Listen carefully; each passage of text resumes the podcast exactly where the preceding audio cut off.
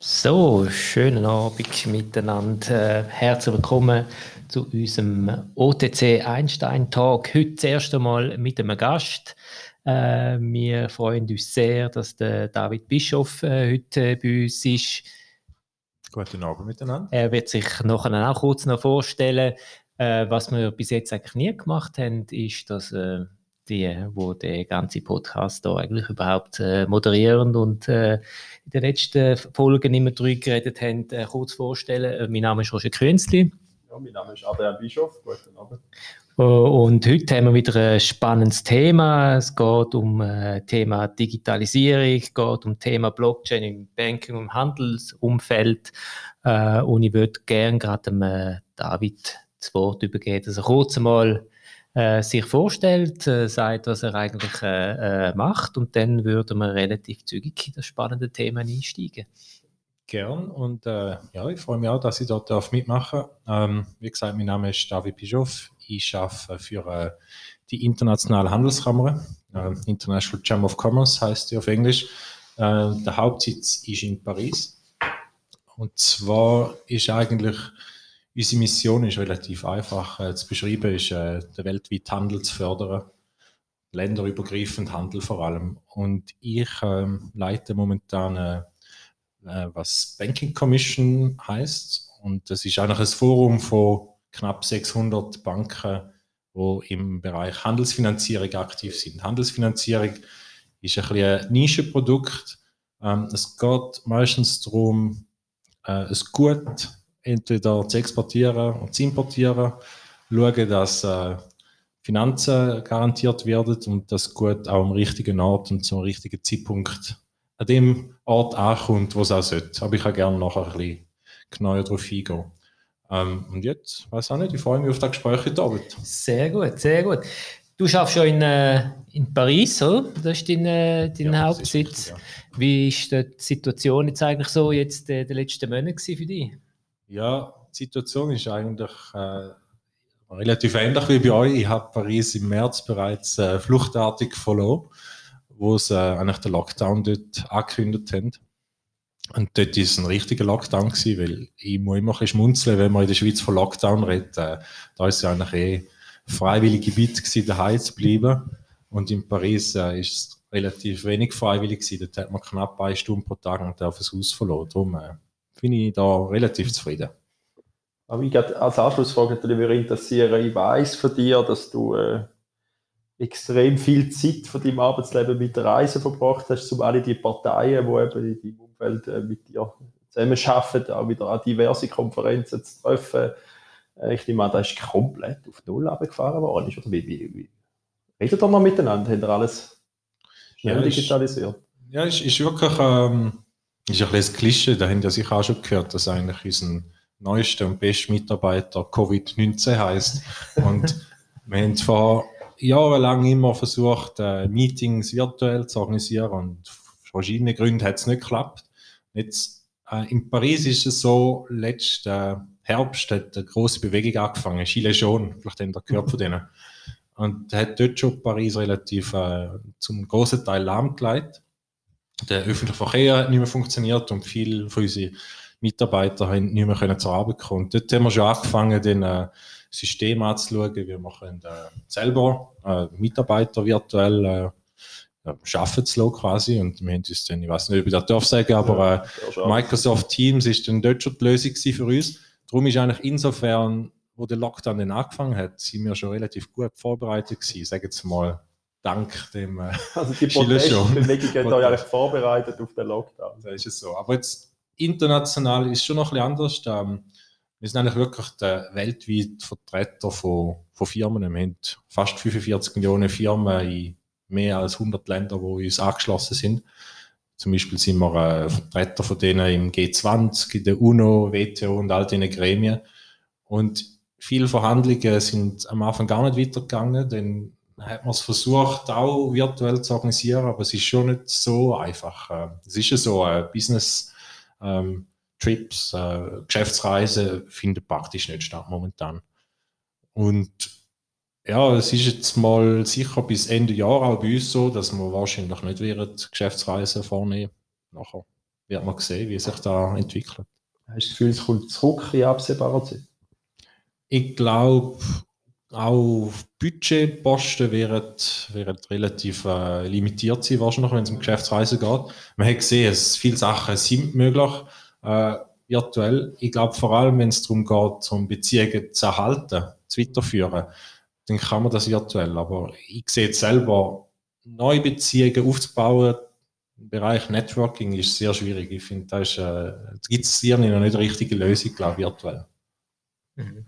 Also all die Conventions und Conferences und so, oder eigentlich kein, dass die eigentlich schon einen gewissen Nutzen eigentlich generiert haben. Oder? Ja, ich, ich glaube, das ist noch ein interessanter Punkt, wenn du sagst Nutzen. Ich glaube, das ist zum Teil noch schwierig zum da bemessen. Mhm.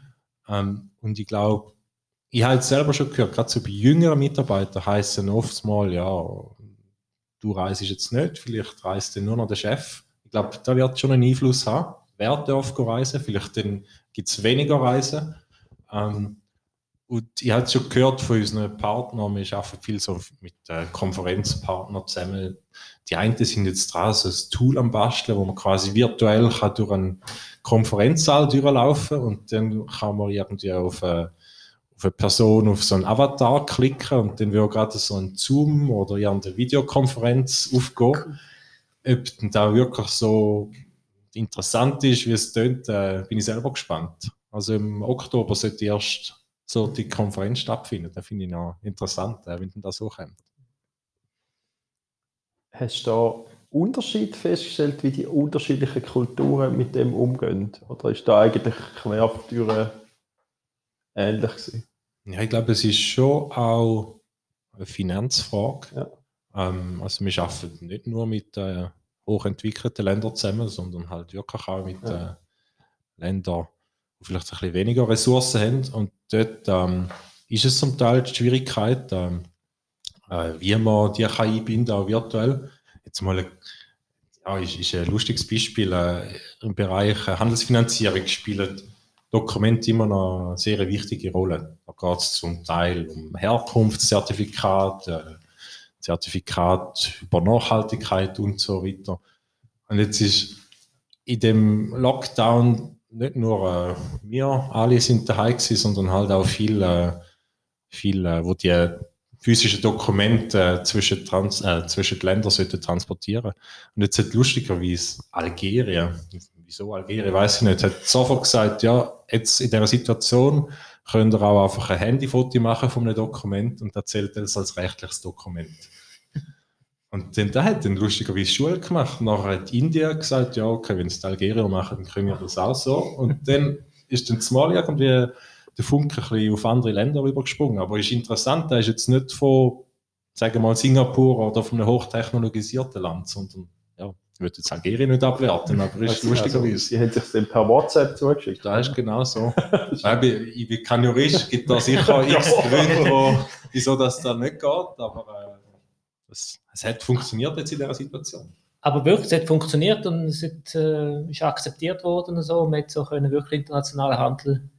Ja, ich glaube nicht, dass da längerfristige Lösung ist. Wir haben selber so ein Dokument rausgegeben, eigentlich quasi wie so ein, so ein äh, wie heißt so ein Cheat-Guide ist, wie man so kann, so ein bisschen ad hoc digitalisieren. Weil mhm. Digitalisierung gewissermaßen ist extrem kompliziert, aber es gibt gewisse Lösungen, die halt vielleicht nicht nicht verhebt längerfristig, aber so ein bisschen für solche kurzfristige Lösungen hätten da funktioniert. Und mhm. ähm, da, da ist interessant, was vieles auch möglich geworden ist, wo vielleicht aus x Gründen nicht funktioniert hat. Also, dem kann man ausgehen, dass äh, doch eine gewisse Beschleunigung äh, für Digitalisierungsprojekte in diesem Umfeld eigentlich passieren wird.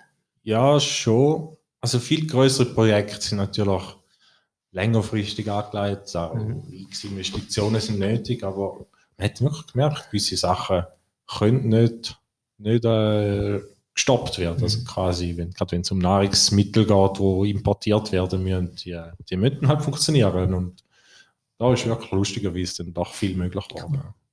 Hat äh, ICC oder hast du irgendwelche Berührungspunkte mit den ganzen plötzlich notwendigen Maskenbeschaffungen, Transfer, medizinische Güter, Test jetzt dann in Zukunft Impfstoff, Riesendiskussion, wer beschafft war, wo.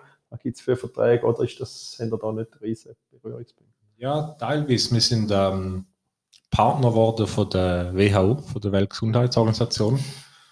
Ähm, und das ist eigentlich interessant, weil viele von denen, ja, das sind relativ politisch motivierte Diskussionen, die halt stattfinden. Und ähm, wir sind eigentlich dazu beizogen worden, jetzt nicht nur in der WHO und nicht nur äh, in dem Bereich, weil wir halt ähm, gewisse Sachen vielleicht auch können sagen und dürfen sagen, wo, wo vielleicht die Organisationen offiziell nicht dürfen sagen.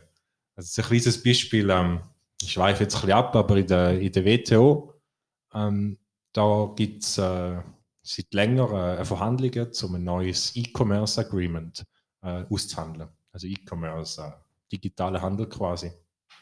Und ähm, von verschiedenen Ländern werden die Verhandlungen blockiert.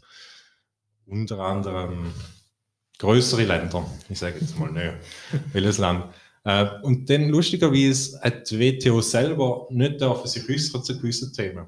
Und dann haben sie äh, zum Beispiel uns als äh, Partner engagiert und gesagt, ja, ihr ICC, ihr sind ja nur der Privatsektor, ihr vertreten nicht offizielle Meinungen, aber sie haben uns mehr oder weniger gesagt, was wir für eine Meinung gesendet haben. Und dann haben sie oft äh, Konferenzen zum Thema Blockchain organisiert. Weil Blockchain ist ein Thema gewesen, wo sie alle in den Raum hineingebracht haben. Sie haben eigentlich gar nicht Blockchain gemeint. Sie haben eigentlich wollen das äh, E-Commerce Agreement vorantreiben.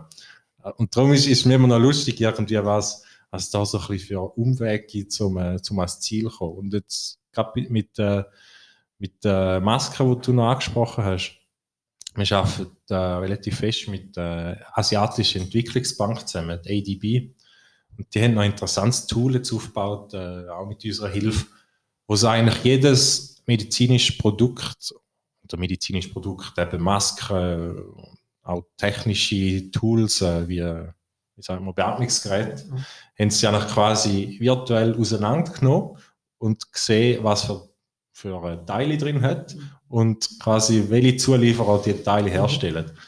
Weil ähm, das Problem ist wirklich, dass äh, während der Corona-Lockdown dann halt mal einzelne Märkte abgeschottet worden sind. Dann hast du zum Beispiel, weiß auch nicht, kenne die Teile nicht, gewisse Teile, die vielleicht aus Japan gekommen sind, hast du dann vielleicht nicht können beziehen und dann hast du eigentlich auf dem Tool gesehen, welche andere, welches andere Land, welche andere Firma genau das gleiche Teil herstellt.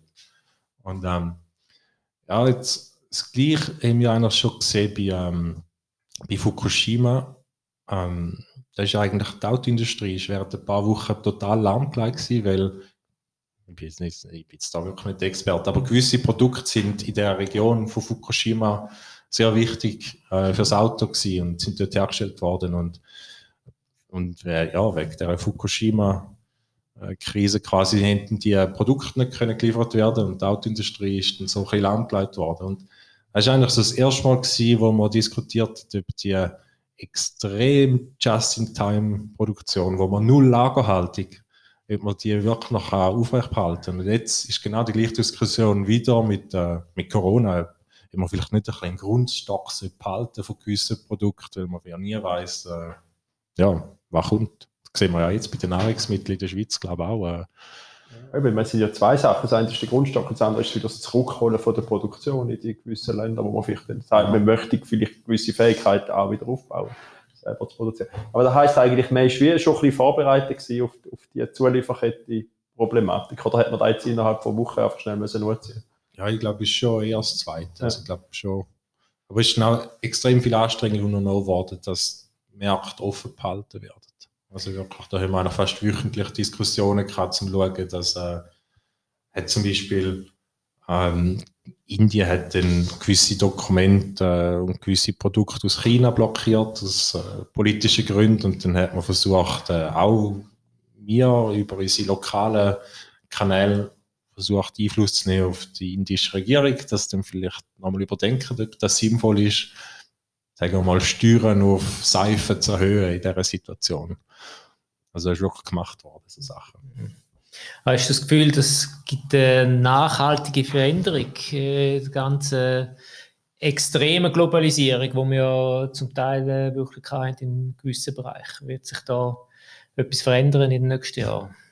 Also das ist schwierig zu sagen, klar. Und Ob es denn nur Corona ist, weiß ich nicht, aber es gibt schon viele Diskussionen, auch wegen Nachhaltigkeit, ob es denn halt Sinn macht, ähm, die billigste Lösung aus, aus x Ländern zu importieren. Also eben Nachhaltigkeit ist bei uns auch ein recht großes Thema geworden, wo noch auch bei uns von gewissen Banken noch fast belächelt worden ist vor ein paar Jahren und jetzt mittlerweile ist, es nicht mehr so. Ähm, dann gibt es natürlich auch andere technische neue Lösungen wie 3D-Drucker, wo dann halt vielleicht äh, ja, auch kannst gewisse Sachen lokal herstellen, wo du vorher vielleicht hast eher müssen, billiger mhm. einkaufen aus anderen Ländern. Also ich glaube, so die Renationalisierung, sicher zum Teil auch politisch motiviert, aber wahrscheinlich auch technische Lösungen, wo es dann vielleicht den Faktor Arbeit nicht mehr die wichtigste machen in der Herstellung von einem Produkt.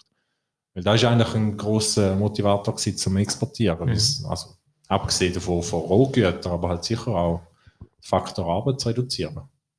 Also Kosten, ich rede da von den Kosten. Ja vielleicht, wir sind schon auf Digitalisierung sprechen gekommen, was mich noch wundern ist, so ein bisschen, es ist vielleicht ein bisschen beschleunigt worden jetzt, es ist jetzt sehr aktuell geworden, aber ich meine, es sind schon, schon länger dran, also Digitalisierungsprojekte. Wie ist das ICC? Wie sind die organisiert? Sind das irgendwie ein Mehrjahresprogramm mit einer großen Digitalisierungsroadmap und einem CDO und, oder wie, wie treibt man die Projekte vorwärts? Ich stelle mir das sehr schwierig vor in so einer riesen Organisation. Ja, es ist, äh, also es ist nicht die Organisation an sich oder allein, was schwierig macht, sondern halt einfach wirklich die verschiedenen Interessen, ja. verschiedene Firmen und Länder. Jetzt im Bereich, wo ich arbeite, Handelsfinanzierung, haben wir tatsächlich so eine Roadmap erstellt, ähm, vor knapp einem Jahr, ähm, wo wir eigentlich relativ einfach versuchen, vier Themenbereiche aufzuzeigen und also jetzt mal die vier, vier konkret ist, äh, das eine ist, im Englischen gibt es die Unterscheidung zwischen Digitalization und Digitization. Also gar nicht genau, ähm, ob man die im Deutschen auch so macht. Das eine geht eigentlich darum, wirklich einfach das physische Papierdokument elektronisch zu machen, dass dann nachher Daten sind. Und das andere geht eigentlich mehr darum, den ganzen Prozess anzuschauen, wie man den im digitalen Umfeld auch anders vielleicht, vielleicht machen. Vielleicht muss man nicht einfach eins zu eins den übersetzen. Ähm, das ist eigentlich jetzt der erste Teil vom Roadmap, wo wir haben, ist eigentlich wirklich nur so das physische Dokument elektronisch zu machen. Und dann die ganzen rechtlichen Fragen sind äh, recht wichtig in der Roadmap. Kostenfragen, halt wer, wer hat überhaupt Kosten für Digitalisierung? Wir sehen jetzt auch, wir machen jährlich so Umfragen und große Firmen, große Banken, die haben eine Vision, die wissen genau, wo sie wollen in zehn Jahren. Die haben auch natürlich ist teuer, aber die haben auch Finanzen dazu. Aber gerade so mittlere, kleinere, regionale Banken, die haben das zum Teil nicht. Mhm. Und die, die werden immer mehr abgehängt. Also ich sehe jetzt gerade so in unserem Bereich, kristallisiert sich dann halt immer mehr aus, dass große Player übernehmen immer mehr Führung und übernehmen da auch Machtanteil und kleinere verschwindet immer mehr. Ähm, ja, und jetzt die Roadmap ist noch interessant, ist eigentlich, ähm, wir hätten die so in drei Teile unterteilt, so quasi wie eine Hausaufgabe für, für staatliche Akteure, für, äh, für den äh, Privatsektor und, und, auch Banken. Also wirklich, äh, weil es bei uns geht viel um Banken. Und dann haben wir schon auch gesehen, dann gibt es immer so ein bisschen, äh, ja, viel Testversuche mit Blockchain, DLT und weiß ich nicht was, aber meistens braucht es gar nicht so, also da wird es vielleicht schon brauchen, aber die sind immer noch sehr, sehr am Anfang mhm. und die haben es bis jetzt immer noch nicht so wirklich über Pilotphasen übergebracht. Das ist eigentlich das Interessante. Also, ja, meistens geht es wirklich darum, glaube ich, so mehr fundamentale Probleme zu lösen, halt wie rechtliche Probleme. Und dann die rein technische Lösung, sage nicht, dass die viel einfacher ist, aber die kommt vielleicht fast mit dem zweiten Schritt mehr. Oder hat man den Use Case einfach noch nicht gefunden? Also, das ist aber auch noch interessant, wie ist wirklich die Handelsfinanzierung, ich will jetzt da niemand nachtreten, aber das Durchschnittsalter ist eher 50 plus. Und auch Digitalisierung wird oft von, von halt Experten in dem Bereich, ähm, wo vielleicht schon 20, 30 Jahre Industriekenntnis haben, ähm, gemacht. Und das Problem ist oft, dass die quasi die Prozess, die sie analog kennen, fast eins zu eins übersetzen, dann digital. Sagen Sie mal, im Handelsfinanzierung ist so ein, ein Letter of Credit, ein Kreditbrief, ist extrem wichtig. Und die Lösung im Digitalisieren ist dann oft gewesen, ja, dann tut man einfach das Dokument, tut man jetzt, äh, quasi den gleichen Prozess übersetzt man einfach digital, weil man vorher schon analog hat. Aber dann ist es manchmal wie vielleicht jüngeren Generationen, wo, wo keine Ahnung von der Industrie haben. Oder auch andere Player, Amazon oder Alibaba, die, die sind sehr stark jetzt in den Markt eintreten. Die, die überspringen dann halt gerade ein paar Schritte und die, die überlegen sich, wieso brauchst du überhaupt das Dokument? Wieso, also überhaupt, mhm. äh, nicht nur physisch, ja, auch elektronisch, wieso brauchst du überhaupt? Äh. Ich glaube, das ist eher die Frage, irgendwie, wie, wie du den ganzen Prozess anschaust vielleicht wenn du 20, 30 Jahre lang das Gleiche gemacht hast, vielleicht kommst du immer gar nicht auf die Idee, dass man es auch anders machen könnte. Wer siehst du, wer könnten die Treiber sein, wo, wo dann wirklich die Digitalisierung wirklich den, den Druck gibt, was dann wirklich Veränderung eigentlich auslöst? Du sagst ja, dass es eigentlich eben eher so ein bisschen eins zu eins äh, Übersetzung ist. Äh, wo, wo, könnte das, wo könnte der Druck kommen?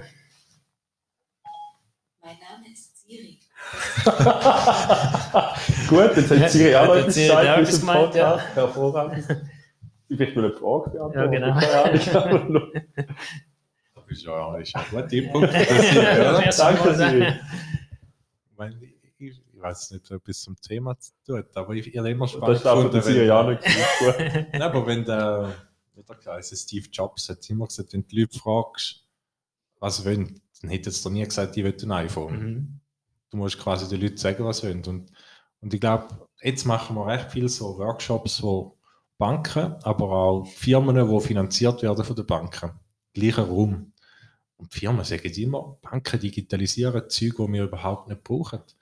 Wir haben mal vor etwa drei, vier Jahren so ein neues Produkt auf den Markt gebracht, also wir quasi zusammen mit den Banken, hat äh, Bank Payment Obligation geheißen ist es so ein eine einfache, digitalisierte Lösung von, vom Handelsfinanzierungs ähm, Arbeitsfluss. Die Firmen haben gesagt, das können wir nicht brauchen. da haben die Banken einfach untereinander diskutiert, was wir können digitalisieren können. Und dann erst dann sind sie auf die Idee gekommen, okay, jetzt tun wir da am Kunden irgendwie verkaufen. Und der Kunde eben quasi der Endkunden sind, sind Firmen, die wollen importieren und exportieren. Die sagen, ja, okay, wir sind nie gefragt worden, was wir eigentlich wollen. Also ist gerade so ein bisschen der Gegensatz. Äh. Ist es denn theoretisch auch möglich, dass äh, Player auf den Markt tritt, äh, wo die Banken und so weiter einfach links liegen lassen und sagen, die brauchen wir gar nicht? Ja, also ich habe vorher schon gesagt, so Amazon, Alibaba, die natürlich, obwohl die sind vielleicht nicht ganz im gleichen Bereich, aber jetzt zumindest, wenn es mhm. darum geht, so ein bisschen Plattform zu entwickeln, ähm, oder man sieht auch bei Facebook gibt es auch äh, Handelsplattformen, gerade so für kleinere Firmen ist äh, e extrem interessant. Du kannst dieses Produkt auf Facebook tun und dann gibt es sogar Finanzierungslösungen, wo dir Facebook sagt, äh, wir, wir helfen dir zu finanzieren. Was ist das dahinterliegende Grundproblem? Ist es Finanzierung oder ist, ist es Logistik, die man organisiert oder ist es einfach Vertrauen, wenn du irgendwie ein Produkt musst in ein Drittweltland exportieren und also es gibt irgendeinen Partner brauchst, wo kannst du das den Deal abwickeln? Ja, es gibt eigentlich so, Handelsfinanzierung gibt es eigentlich so 80 Prozent ist kein Problem. Okay. Da die Bank nur ein bisschen Zahlungen hin und her okay. schieben. Vielleicht ist es sogar 90 Prozent. Aber die 10 bis 20 Prozent, wo du meistens den Kunden gar nicht kennst, oder du traust vielleicht dem Kunden aus x Gründen nicht, oder denkst, das Land, wo, die, wo das Geschäft ist, ist vielleicht äh, politisch auch heikel. Dann spielen Banken meistens relativ äh, große Rolle, nicht nur direkte Zahlungsabwicklung. Mhm. Also das Problem ist eigentlich das gleiche. Sagen wir, hast dich auch schon Zeug auf Ebay oder Ricardo verkauft. Dann verkaufst du vielleicht irgendwie deinen Computer und dann sagt der andere, ja, ich zahle dir den ersten 30 Tage. Dann kannst du schon sagen, ja, okay, ich traue jetzt dem mal. Oder er sagt, äh, ich schicke dir das Geld voraus und dann schickst du mir den Computer halt irgendwie als mhm. Päckchen. Und dem muss der andere eigentlich quasi vertrauen, dass du das Päckchen auch wirklich schickst. Und jetzt bei ein paar tausend Tonnen Rohöl ist vielleicht das Risiko ein bisschen größer als jetzt nur ein Computerbildschirm. Und darum hast du oft äh, ganz viele Players äh, zwischengeschaltet.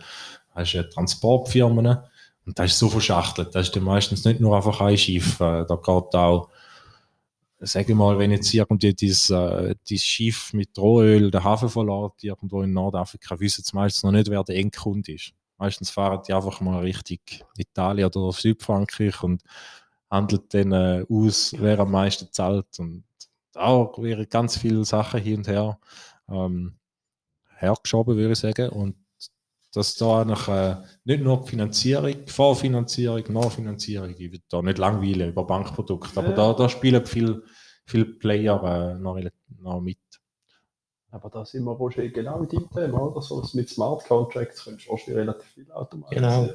Also eben die ganze Dezentralisierung eigentlich, dass man eigentlich nicht mehr irgendwie die, die zentralen Player hat, die das Ganze steuern, sondern dass es irgendwie neue Player gibt, wo, wo irgendwie ein gewisses Vertrauen aufbauen können, wo man sagt, mal, äh, das braucht jetzt eigentlich nicht mehr die ganze Palette, die wir da jetzt bis jetzt haben, sondern das gehen wir irgendeinen ganz anderen Weg.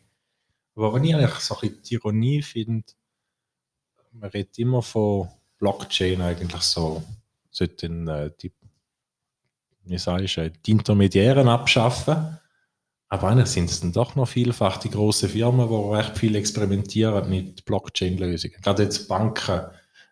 Weil, also ich, ein bisschen, ein bisschen, wo, wo ich mich informiert habe über Blockchain, am Anfang ist da, glaube ich, ein bisschen aus der fast so anarchischen IT-Ecke gekommen, wo sicher kein Interesse hatten, zum, zum Banken neu irgendwie gross zu stärken. Und jetzt habe ich mir immer fast das Gefühl, die Banken klammern sich an Blockchain, um vielleicht ihr eigenes Leben zu sichern, Überleben zu sichern. Die wissen auch, ja, früher oder später, vielleicht gibt es andere Player, die da besser können als Banken. Darum finde ich es noch interessant, dass die so viel Geld investieren in die Blockchain-Lösungen. Das ist ja eigentlich eine Ironie, was du erzählst, oder? Eigentlich, dass, dass Banken investieren, um das Überleben sichern, aber alle in eine Technologie, die der Vertrauenspartner genau abschafft. Also sie schaffen sich eigentlich auch mittelfristig selber ab. Oder sie müssen sich völlig ein neues Businessmodell. Oder sie sind, sich dort reinisten und probieren kontrollieren, ja. dass sie eben nicht abgeschafft ja. werden. Oder dass sie irgendwie die Markt, Markt probieren, ja. einfach mit, einer neuen, ja. mit einem neuen technologischen Fundament. Ja.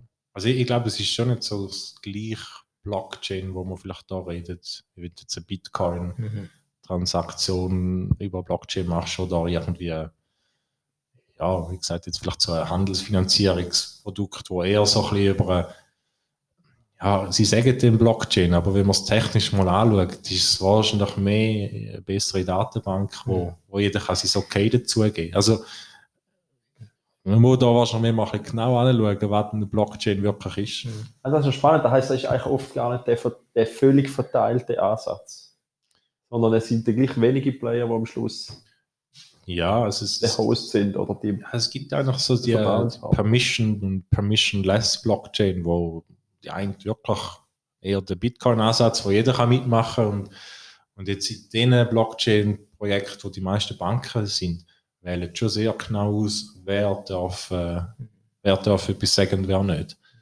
Ähm, darum, ja, ich weiß gar nicht, ob das so der ursprünglich von oder, oder so ein bisschen die Absicht vom ursprünglichen Blockchain noch wirklich reflektiert oder ob es da vielleicht gar nicht mehr so ist.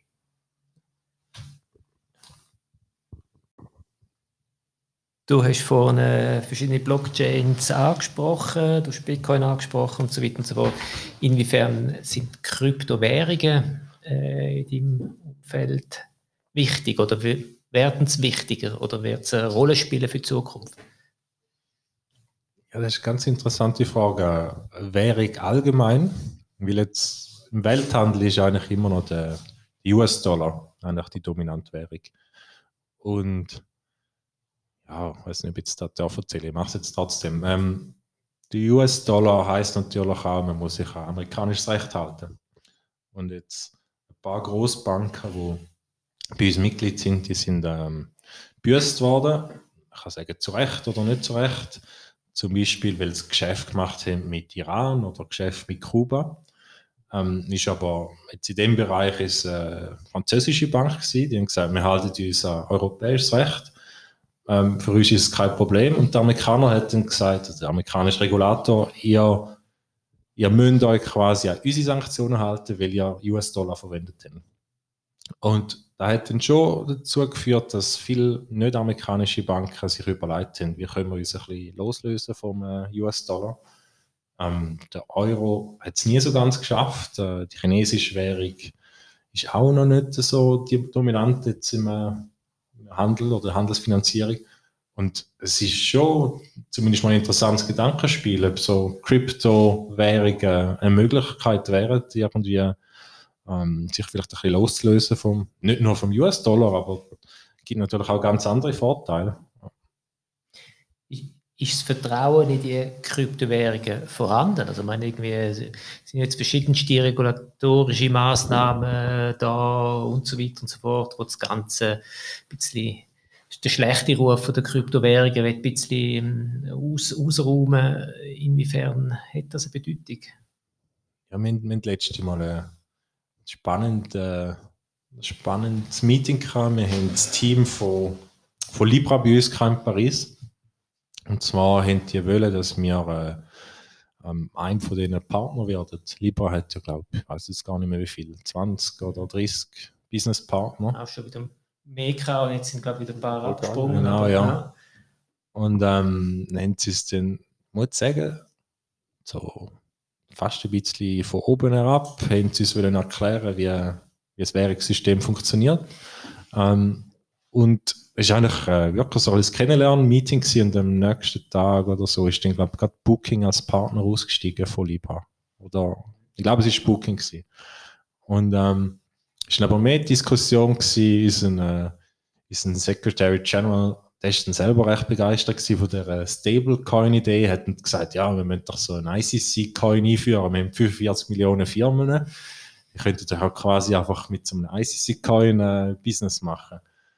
Und ja, also die Idee an sich wäre ja wahrscheinlich noch interessant, aber die Umsetzung, denke ich, wäre relativ schwierig. Ähm, ich weiß auch, nicht nur Libra, die haben schon auch rechte Lernkurve durchgemacht. Ich glaube, mittlerweile ist ist ursprünglich Idee haben schon ein bisschen angepasst, aber ähm, ich weiß gar nicht genau, wo die sind. Ich weiß zumindest, also physisch sind sie in Genf und es ist anscheinend nicht nur so, dass äh, die Schweiz gewählt haben, weil wirklich äh, der, der schweizerische Bankregulator oder Finanzaufsicht ist relativ fortgeschritten, auch in dem Thema. Aber siehst du es realistisch? Also, hätte das, wenn man so fünf bis zehn Jahre mal so ein bisschen den Fokus, ich weiß, das ist Kristallkugel oder so, aber, aber ist es denkbar? Oder sagen, das ist völlig, das wird nie und nimmer passieren? Als Libra weiß ich nicht, aber. Jetzt, ja, nein, muss nicht Libra sein, aber, aber irgendwelche äh, Stablecoins ja. oder, oder, oder eben das Ablösen vom, vom US-Dollar als, als, als, als, als Währung oder dass sich irgendwie ganze Organisationen äh, zusammentun, eben so zum Beispiel in eurem Umfeld und sagen, jetzt, haben wir die Nase voll, jetzt machen wir selber etwas. Ja, von mir würde auch wundern, was wäre denn der Grund, um selber etwas zu machen? Ist es, weil du Technologie willst nutzen, dass du wirklich die Transaktionsgebühren vielleicht kannst senken oder das, oder dass du eine Unabhängigkeit hast von einer Landeswährung, was du dann eigentlich auch nicht mehr hast, wenn du ein Stablecoin mit Underlying auf den US-Dollar machst, dann hast du an für sich einfach eine neue Technologie auf dem, auf dem alten Dollar. Ja. Was sind die Überlegungen dahinter? Ein Grund, also, was ich schon auch ein bisschen so verstanden habe, dass äh, für ein bisschen weniger entwickelte Länder ist es schwierig, äh, äh, quasi harte Währung zu holen, US-Dollar, weil es äh, ihre eigene Währung relativ wenig, wenig Wert hat. Da habe ich gehört, wäre so eine Stablecoin-Lösung zum Teil wirklich noch hilfreich. Oder Elektronium. Entschuldigung, keine Werbung kurz, mehr. Kurz, kurz ein Insight. Jetzt hast du ja, aber gerade disqualifiziert. Ne? ah, jetzt habe ich Werbung gemacht, das ist gut.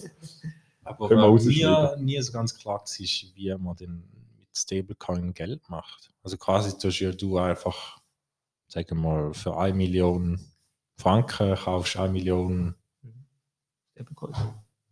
CSP-Coin. Ja, ja. Wir sind in den drei Werbeminuten ganz ja, Sehr gut. Klammer wieder zu. Selbstverständlich auf Ethereum. Äh, Jeder der etwas sagen, gut. Jetzt gerade so im, äh, ja, im Negativzinsumfeld. Ich weiß ich nicht ganz genau, mhm. wie denn das wirklich stattfinden Aber war wahrscheinlich interessant, die Alternative ist, äh, dass durchaus viele äh, Notenbanken sich selber überlegen, äh, quasi so, so Coins rauszugeben. Siehst du das als Risiko für ein ganzes Finanzsystem? Oder man sagt, das wird das für Auswirkungen haben? Also, ich meine, es ist ja schon genug schwierig, dass man da gewisse Stabilität in den, in den Währungen und so irgendwie zum ganzen internationalen Handel herbringt. Und jetzt kommt da nochmal wie ein, ein neuer Layer dazu. Ja. Die Schwierigkeit weiß ich nicht, aber die Schwierigkeit für den Kunden ist natürlich die Schwierigkeit. Mit Bitcoin hat man sich ja immer davon versprochen, dass man quasi nicht nachvollziehen kann, wo das Geld herkommt und, und wo es ausgeht. So ganz klar ist es dann auch nicht. Da haben wir selber jetzt in dieser Netflix-Serie gesehen.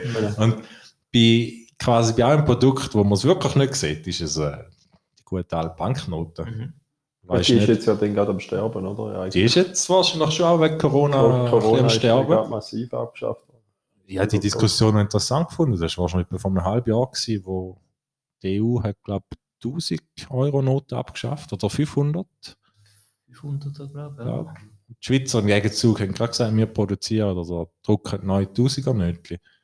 Also, Machen sie noch kleiner, damit sie es besser ja, machen. Noch ein bisschen handlich. Sie sind nicht genau. wirklich unterwegs, sie sind vor allem irgendwo eingelagert. Und klar kann man dann sagen, ja, hat vielleicht Nachteil. Der EU ist vor allem, weil man will wissen, wo das Geld anfließt. Das ist natürlich auch interessant, wenn so äh, so eine Notenbank Stablecoin kommt, dann weiß dann die Notenbank, äh, der quasi, wo, wo die Währung rausgibt, jede Transaktion. Mhm. Und ich glaube, gerade in der Schweiz, wo man vielleicht gerne noch so ein bisschen Privatsphäre hat, und jetzt geht es nicht nur um äh, klassische Klischees wie Steuerhinterziehung und was, da höre ich genug oft in Paris. ähm, ich glaube, es gibt einfach wirklich gedanklich einen anderen Ansatz in der Schweiz, dass man, dass man gerne die Eigenverantwortung hat, auch über das Geld. Das wird es doch nicht politisch. Ja. Aber ist denn eigentlich möglich, dass ein, auch da wieder nicht ein staatlicher Player kommt und sagt, wir bieten euch das? Und es ist noch nicht hundertprozentig anonym, das wird wahrscheinlich unmöglich sein, aber in einem gewissen Rahmen anonym, dass du wirklich musst Mühe geben damit das Ganze kannst nachvollziehen kannst. Ich glaube, das ist wirklich, den haben wir schon erwähnt, da wird Libra. Mhm. Und dann wird es wahrscheinlich für eine später Alternative dazugeben, aber klar seit dem Facebook immer, ja, wir, wir haben quasi eine chinesische Mauer, wir, wir haben keinen Zugriff auf die Daten. Und, äh, das ist jetzt ja. ein grosses Problem von Libra, ja. oder? Aber du hast ja dann nicht nur die Währung, du hast ja auch dort, wo die Währung ausgibst. Und dort hat Facebook sicher, sicher Zugriff mhm. über all die äh, Wallets und all die äh, Systeme, die sie an Facebook gekoppelt haben. Ob sie vielleicht nicht direkt über die Libra haben, aber indirekt haben sie zumindest den Daten, Datenfluss. Aber eben ist eigentlich noch interessant, äh, ob wir am quasi Notenbank mehr vertrauen. Also gewisse Notenbanken vielleicht ja, vielleicht ja, vielleicht will man nicht unbedingt äh, China, dass China weiß, wo du genau jeden Franken ausgibst. Mhm. Ist zumindest mal eine Frage wert. Aber ähm, ja woher kommt der größte Druck gegenüber Richtung Digitalisierung, äh, Kryptowährungen und so weiter? Ich nehme an, da ist nicht nur unser Kantonzug, wo richtig Paris sagt, wir müssen jetzt mal vorwärts machen. Also Krypto ist wirklich ein extrem ein Randthema. Ich glaube, wirklich der Druck von Digitalisierung ist zum einen sicher der Kost Kostentreiber. Das ist einfach ähm, die Idee ist schon, wir haben vorher schon mal äh, Smart Contract und so. Mhm bisschen angesprochen. Die Idee ist so ein bisschen äh, also touchless, äh, touchless Transaktion, wo quasi kein Mensch mehr muss irgendwo am Finger bewegen, um eine Transaktion abwickeln. Dass quasi alles, alles äh, digital gemacht wird. Aber bis jetzt ist man noch weit, weit davon entfernt. Dass es ich meine mehr auch ein bisschen aus welcher Weltregion. Aha. Oder gibt es Regionen, gibt es Player, die viel schneller würden gerne vorwärts machen und andere, die eher bremsen? Oder also der Player, der sehr, sehr aktiv ist, oder es gibt ja noch zwei, sind ganz klar Hongkong und Singapur. Ja. Und also jetzt im Bereich Handel. Aber da sind auch wahrscheinlich die führenden Handelsnationen, die sehen auch, ähm, wie wichtig das ist. Also sie tun ihre eigenen Häfen digitalisieren. Wenn du als Schiff einlaufst, dann wissen sie genau, welcher Container wo geht. Ähm, dann gibt es interessantes System von Maersk und IBM, die ähm, Jetzt muss ich vielleicht zuerst ein bisschen ausholen. Also, äh, die Entwicklung vom, vom Container im, im Handel ist extrem wichtig gewesen. Weil vorher hat man einfach ein Schiff beladen, dort hat man vielleicht ein paar Säcke Reis aufs Boot tun. Und dann ist, glaube ich, in den 60er Jahren, 70er Jahren, ich weiß es ganz genau nicht, ähm, der, quasi der Standard-Container entwickelt worden. Und dann kannst du viel schneller das Schiff beladen. Ähm, ich sage Schiff, weil das ist eigentlich immer noch im Welthandel der wichtigste Transport. Ähm, aber man hat nie recht gewusst, was drin ist im Container. Ähm, das kann zwar auf dem Fachbrief draufstehen, dass es riesig ist, aber vielleicht ist es auch dem Mail, sagen wir mal als Beispiel.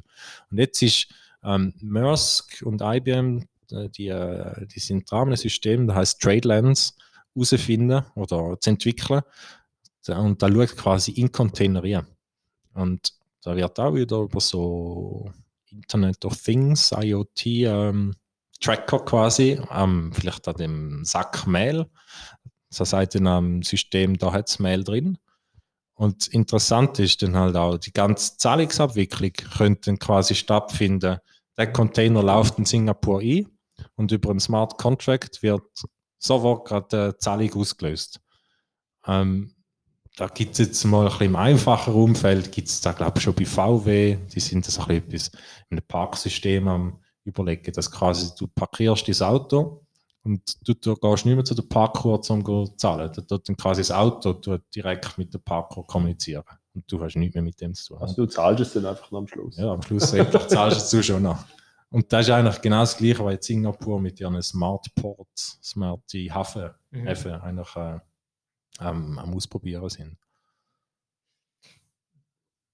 Siehst du irgendwelche Grenzen von der Digitalisierung, wo es dann einfach irgendwie kippen könnte in zu viel Kontrolle, zu viel äh, Zentralisierung auf, auf, auf Mächte, wo Daten steuernd oder Daten kontrollierend oder ähm, siehst du da weniger Risiken?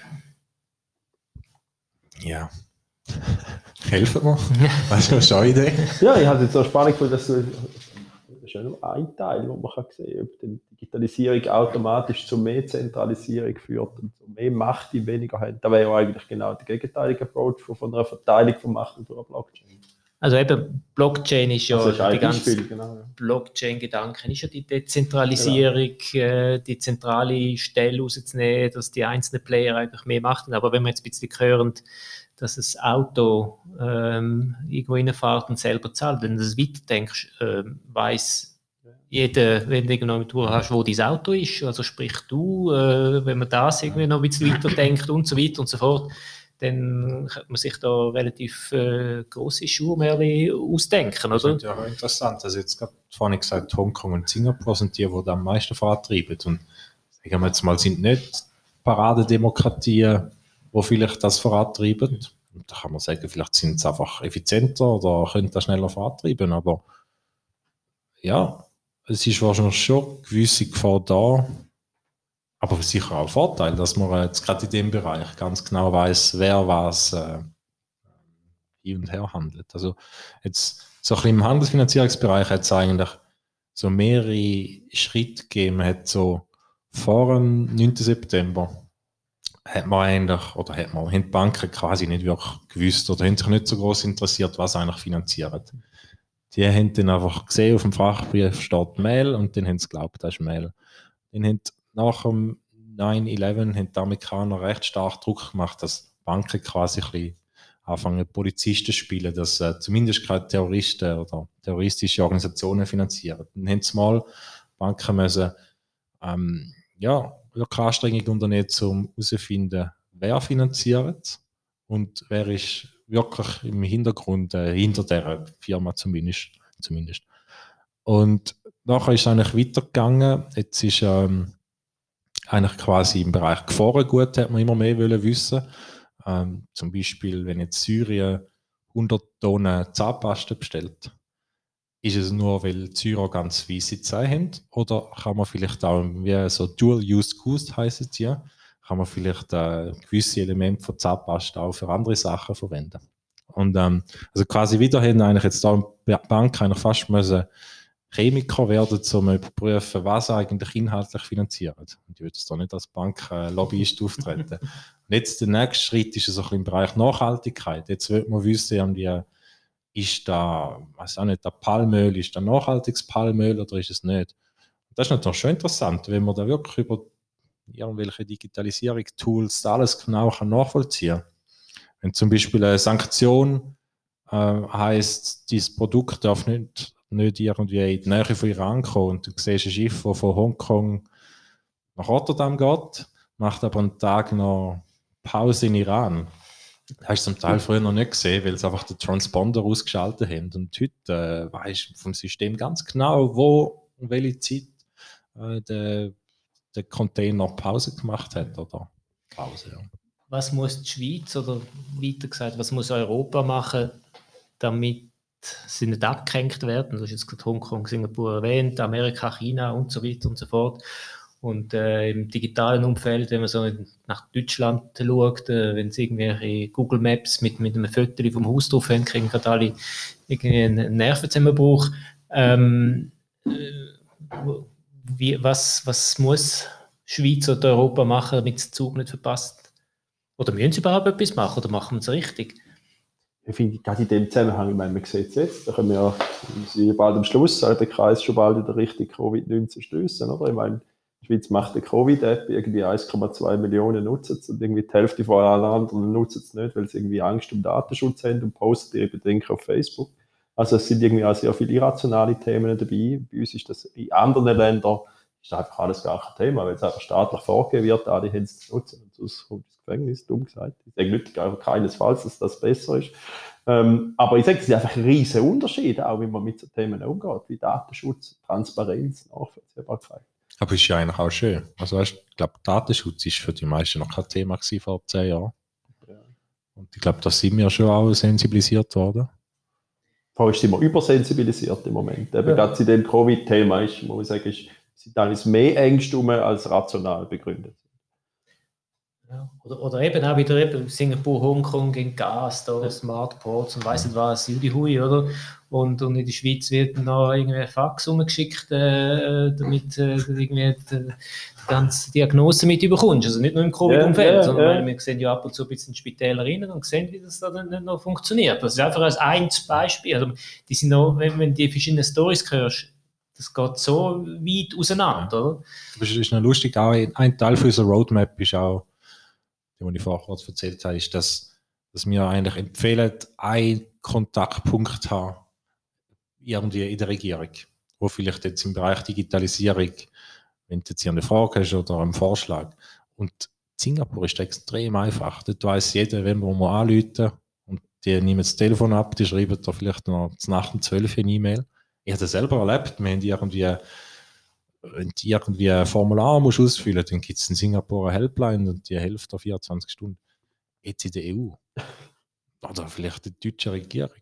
Wüsstest nicht einmal, wem das mäßig anrufen. Da gibt es x verschiedene Ministerien, überall werden Digitalisierungslösungen vorantrieben, aber Koordination untereinander ist wahrscheinlich relativ schwierig. In der Schweiz haben wir wahrscheinlich den, kleinen, den, den kurzen Weg ist sicher ein Vorteil. Und wir reden das ja auch, oder wenn es auf, auf Kantonsebene oder, oder wenn wir irgendwie in einem Departement sind, wo irgendetwas digitalisiert und das andere, die, ja. die, die reden kaum miteinander. Wenn sie miteinander reden, dann wird es gar kompliziert. Oder?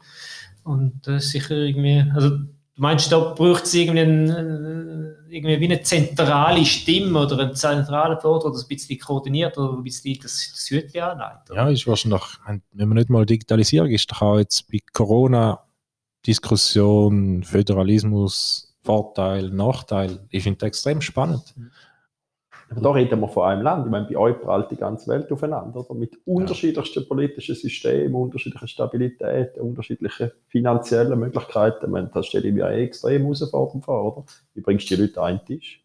Oder ja. wie bringst du dazu, dass sie dann auch konstruktiv miteinander reden? Das ist vielleicht fast schwieriger. Ja, das ist auch noch ja, vielleicht schweife ich jetzt ab, aber jetzt gerade zu der WTO ist eigentlich immer der Grundsatz gewesen, dass alle müssen zustimmen Oder hast zum Teil Mehrheitsentscheid. Okay. Jetzt ist man immer mehr dazu gegangen zu so, die heißen plurilaterale ähm, Abkommen, wo man quasi nicht mehr alles Boot holt, sondern nur noch die, die quasi von einem Thema überzeugt sind. Hast du dann vielleicht nur noch zehn Länder im einen Agrarabkommen, weil die ein bisschen weiter, ein bisschen schneller wollen vormachen, vorwärts machen. Aber das ist noch recht schwierig. Nachher hast du wieder so ein bisschen unterschiedliche Tempi bei verschiedenen Themen. Vorher war es eigentlich immer so, gewesen, okay, du hast in dem im Agrarthema, bin ich zwar nicht ganz einverstanden, aber du gibst mir vielleicht in einem anderen Thema gibst mir etwas. Dann machst du so ein bisschen Deals. Das ist dann zumal nicht mehr so ganz möglich. Aber äh, der Vor- oder Nachteil Das ist, wird eigentlich ein es spannender Ansatz. Mhm. Sonst hast du wirklich Gefahr, dass du die konstant blockierst. Jeder blockiert irgendetwas in irgendeinem Thema. ja. Das ist eine Beobachtung, wo auch die Demokratie jetzt ein bisschen das Problem bekommt. Sei es irgendwie die EU, sei es irgendwie Amerika, wo sich zwei Parteien sozusagen äh, blockierend ähm, zum Teil in der Schweiz. Das war auch schon schlimmer gewesen, aber jetzt auch so Tendenzen irgendwie links, rechts und dann wird einfach, wenn der das sagt, sind wir dagegen. Ähm, also von dem her, das ist schon eine Gefahr, oder? Und, äh, wo man Ich, ich glaube, das ist allgemein, ja, jetzt eben sind wir nicht mehr so ein Digitalisierungsthema, allgemein mega spannend. Jetzt mal in Frankreich gehört, während Corona, es ist mega wichtig, dass wir einen starken Präsidenten haben. Und China macht das super, weil die haben eine starke Regierung. Und da habe ich dann ein bisschen beängstigend gefunden, dass, dass man es mal will, so Mhm. quasi fast eine Diktatur. Ähm, ich glaube, so ein bisschen Themen, die kommen immer mehr, werden, werden wichtiger irgendwie, wer entscheidet und wer entscheidet wie schnell. dass man fast ein bisschen müde ist, sich mit so Sachen auseinanderzusetzen und vielleicht auch irgendeinen Kompromiss zu finden, sondern man will immer noch Maximallösungen durchdrücken zum Teil. Oder? Das ist vielleicht auch in der Digitalisierung. Ja. Einfach die richtige Geschwindigkeit zu finden, ist wahrscheinlich eine grosse Herausforderung. Oder? Wie schnell gehen wir, wie schnell ist gesund. Was mich da noch interessieren ist, wenn es sind ja wahnsinnig spannende Partner, auch wahrscheinlich für viele Startups mit neuen, wilden Ideen. Du hast pro Tag zehn Anfragen auf dem Tisch, wo Leute und Startups, wollen mit euch zusammenarbeiten zum Thema Digitalisierung, Blockchain, Krypto, was auch immer. Ja, wir haben schon viele viel Anfragen. Jetzt, äh, danke für die Überleitung. Äh, wir machen gerade noch so eine, Jetzt kommt wieder die so Ich eine, ist so eine Startup-Challenge machen wir noch mit. Also wo Startups und so Fintechs sich können, äh, für wirklich konkrete Probleme im Handelsfinanzierungsbereich können Lösungen anbieten. Lustigerweise auch von Hongkong jetzt wieder äh, orchestriert.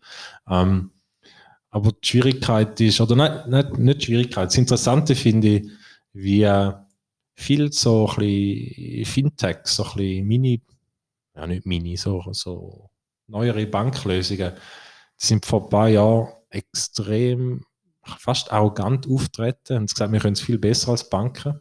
Und jetzt aber jetzt auch so ein bisschen das Umdenken von, von beiden Seiten sehe ich, ein bisschen, dass eigentlich beide haben ihre Nische gefunden. Die einen sind extrem schnell, aber vielleicht ein bisschen in ihrem kleinen Bereich und die anderen können, die Grossen, die können profitieren von dieser Geschwindigkeit, die haben auch viel kleine aufgekauft, aber die lassen es dann auch weiterleben, die können es nicht voll, voll integrieren. Ähm, aber das regulatorische Umfeld ist vielleicht für einen Grossen nicht, nicht genau gleich wie für einen Kleinen. Sehr gut. Äh, es ist wirklich extrem spannend gewesen, mit dir, äh, David, zu diskutieren. Wir haben wirklich jetzt da viel gelernt. Jetzt ein paar äh, breiten Rundumschlag. gemacht. Rundumschlag. Wir können das, glaube ich, fast schon in eine wöchentliche Serie ausbauen. Ähm, äh, wirklich vielen Dank, dass du Danke da zu uns gekommen Sehr spannend ähm, für, den, für den Austausch. Äh, ich denke, es war für uns auch ein bisschen ein Experiment, gewesen, wie wir so äh, in, in einer Runde funktionieren, wo wir einen Gast haben. Ähm, wir werden das sicher äh, weitertreiben so. Und ja, bleibt noch eigentlich nichts anderes übrig, als äh, dir, David, zu danken, dir, Adrian, zu danken. Ja, wurscht. Äh, Und dann äh, hören wir uns das nächste Mal. Vielen Dank, nächste schönen Abend. Aufzeichnung können wir dann zu dir auf Paris. Ja. Super, Danke vielmals, schönen Abend mit Ja. schönen Abend. Ciao zusammen.